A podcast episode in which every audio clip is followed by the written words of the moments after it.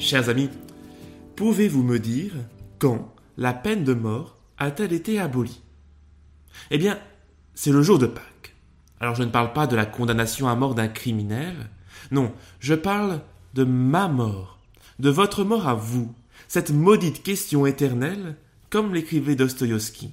Cette mort qui traverse l'histoire et la conscience des hommes depuis la préhistoire, où l'on enterrait les morts avec des aliments, jusqu'aux inhumations contemporaines, en passant par les pyramides, etc.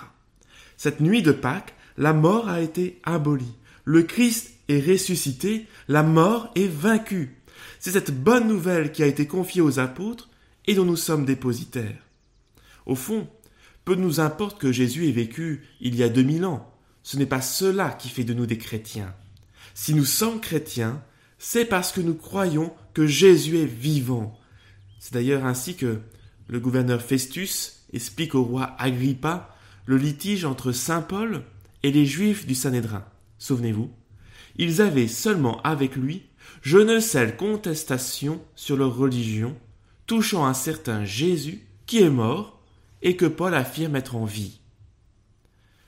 Dans notre première lecture, il est question de la rencontre entre Pierre et le centurion Corneille. Et quelle est la bonne nouvelle que Pierre annonce? C'est le cœur de la foi, ce que l'on appelle le kérigme. Elle se compose de trois éléments. Premier, Jésus est l'envoyé de Dieu consacré par l'Esprit Saint. Le deuxième, il a été condamné à mourir, mais il est ressuscité. Troisième, il est apparu après sa résurrection et a chargé ses disciples de témoigner qu'en lui, tout homme qui croit reçoit le pardon de ses péchés. C'est bien cette annonce qui pousse Corneille à se convertir et demander le baptême pour lui et tous ceux qui l'entourent. Oui, Christ est ressuscité, Jésus nous l'avait promis. Je suis la résurrection. Si tu crois, tu verras la gloire de Dieu. Et l'évangile de ce jour nous donne le premier indice, le tombeau vide. C'est un événement historique, réel, qui a eu lieu. Les apôtres Pierre et Jean, comme Marie-Madeleine, voient ce matin un tombeau vide. Pour certains, ils virent et ils crurent.